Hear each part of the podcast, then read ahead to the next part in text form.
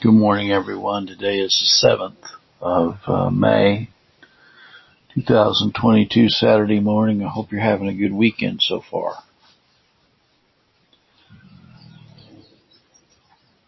Now, if you hear snoring in the background, it's my son.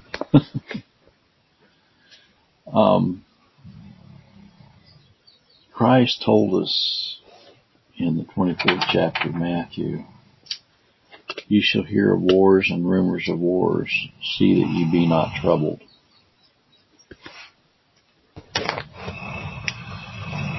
How could he tell us to not be troubled if we were going to hear of all these wars and rumors of wars? And if you read the twenty-fourth chapter of Matthew, it is a, a laundry list of all the things that are going to happen in a negative fashion before Christ comes back. How can he say, "Be not troubled"? Well, God is our refuge and strength, a very present help in trouble. Therefore, we will not fear. Though the earth be removed, and though the mountains be carried into the midst of the sea. Psalm forty-six, one through three. Though the waters thereof roar and be troubled, though the mountains shake with the swelling thereof.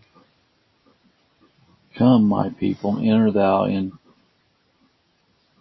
thy chambers and shut thy doors about thee. Hide thyself, as it were, for a little moment, until the indignation be overpassed. For behold, the Lord cometh out of his place to punish the inhabitants of the earth for their iniquity. In the shadow of thy wings will I make my refuge unto these calamities, until these calamities be overpassed. Your life is hid with Christ in God. You shall not be afraid of evil tidings. His heart is fixed, trusting in the Lord. These things have I spoken to you, that in ye, in me, ye might have peace. In the world you shall have tribulation, but be of good courage. I have overcome the world. Surely he hath borne our griefs and carried our sorrows, yet we did esteem him stricken, smitten of God, and afflicted. Isaiah fifty-three four, John sixteen thirty-three, Psalm one twelve seven, Colossians three three, Psalm fifty-seven one, Isaiah twenty-six and twenty-one. Well, there's a lot of people out there that are pulling their hair out, as for lack of a better word to describe it, pulling their hair out over what seems to be coming upon the earth. And they're wondering, why? Why was I born, born during this time period? So on. But for God's people, we realize that God has told us in his word those things that are going to come to pass before he comes back, you know. And so are we to get all bent out of shape over all these things that are going on? No, I don't believe so. Because Christ said that he's told us these things in advance. And this gives us comfort in knowing he's coming back. You know, Christ brings calm to my soul when the changes of wind blow, when it seems a mystery of which way I should go.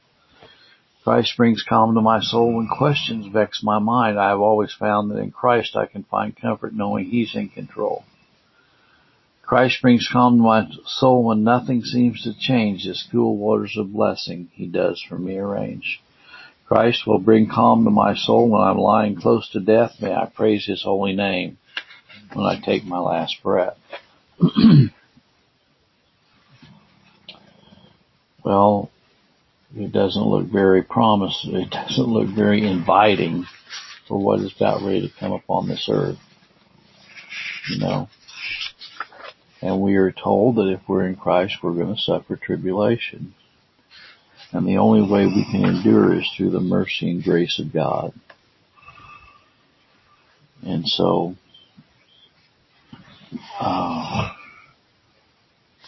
all we can do is go to the rock of our salvation. That's all we can, that's our only place to go, the comfort. And the only way that we can go there is if Christ draws us to go there. If He shows us His mercy and His grace. If He's prayed for us. You know. And we have to remind ourselves that we're on just down here on this earth a very short period of time. Like a puff in the wind, as we've said. And so uh, we also remind ourselves of the wonderful things God has done for us to secure for His people a home in glory because of His shed blood on the cross, because of His loving us before the foundation of the world, because of His predestinating us into adoption. The Lord loves His children forever. And everlasting love means His love He will never sever. He's with us through the ups and downs of our life and is with us amidst all this strife. Whatever His children go through, He's right there aiding, supporting, and sustaining them. He intercedes for us, His Father, too, when we don't know how to pray. He's praying for me and you. So the next time you're in a trial and a major test, just cry out to Jesus and He will do the rest. We couldn't even cry out to Him if we were not His daughters and sons, for they were adopted in His family. This work is already done. So, um, anyway, I just want to encourage you today to realize that God is in control. He knows everything that He has planned. And whatever we do, we do all to the glory of God, whether it be making coffee, reading our Bible, or filling our car up with gas. We are His people, His blood-bought children, and this heritage shall never pass. Sometimes our daily tasks seem mundane, that's for sure, but God's people rest in the love of Christ. They are eternally secure. So remember, whatever you do and wherever you go, if you're one of God's sheep, He wants you to know that He will never leave you or forsake you, regardless of where you are or what task you are doing. His Holy Spirit will comfort you and always be wooing you back to the fold of His eternal love, having been given to Him by His Father from the throne from up above. So we are living in perilous times.